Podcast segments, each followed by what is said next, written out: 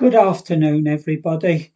Just a few words which I believe is Boris's legacy. I only wished I was not happy for Boris to leave number 10, but I feel ashamed that he has been our Prime Minister. Although I have been a Conservative all my life, he has made me politically homeless. I pray that the majority of his cabinet will be finished with politics, as the lies they have justified make them as bad as him. He, he has degraded and left us without responsibility, respectability, sorry.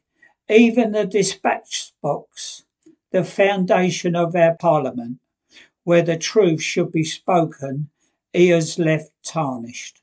I also pray the new Prime Minister will give us confidence and start with honesty and try to recover the billions of pounds that have been stolen by fraud. The country cannot afford the loss and prove there is honesty in the Conservative Party.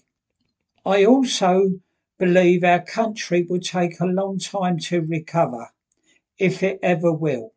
The rules for our politicians must be improved, as there is no accountability for cover up and lies.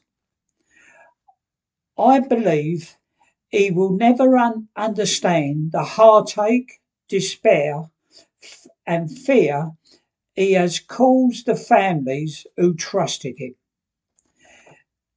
I don't believe he has any conscience. Just a few words. If you would like to contact me on anything I have said, it is Lenny of Ashford at gmail.com. And if you can support me in signing my petition, because it's all about of getting honesty and accountability back in our country.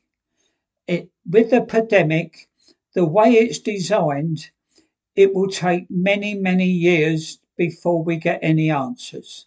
So there should be three inquiries, one into PPE, a full audit done on test and trace, and another one on how the pandemic was handled.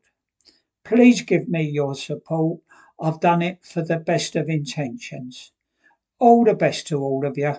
Lenny of Ashford.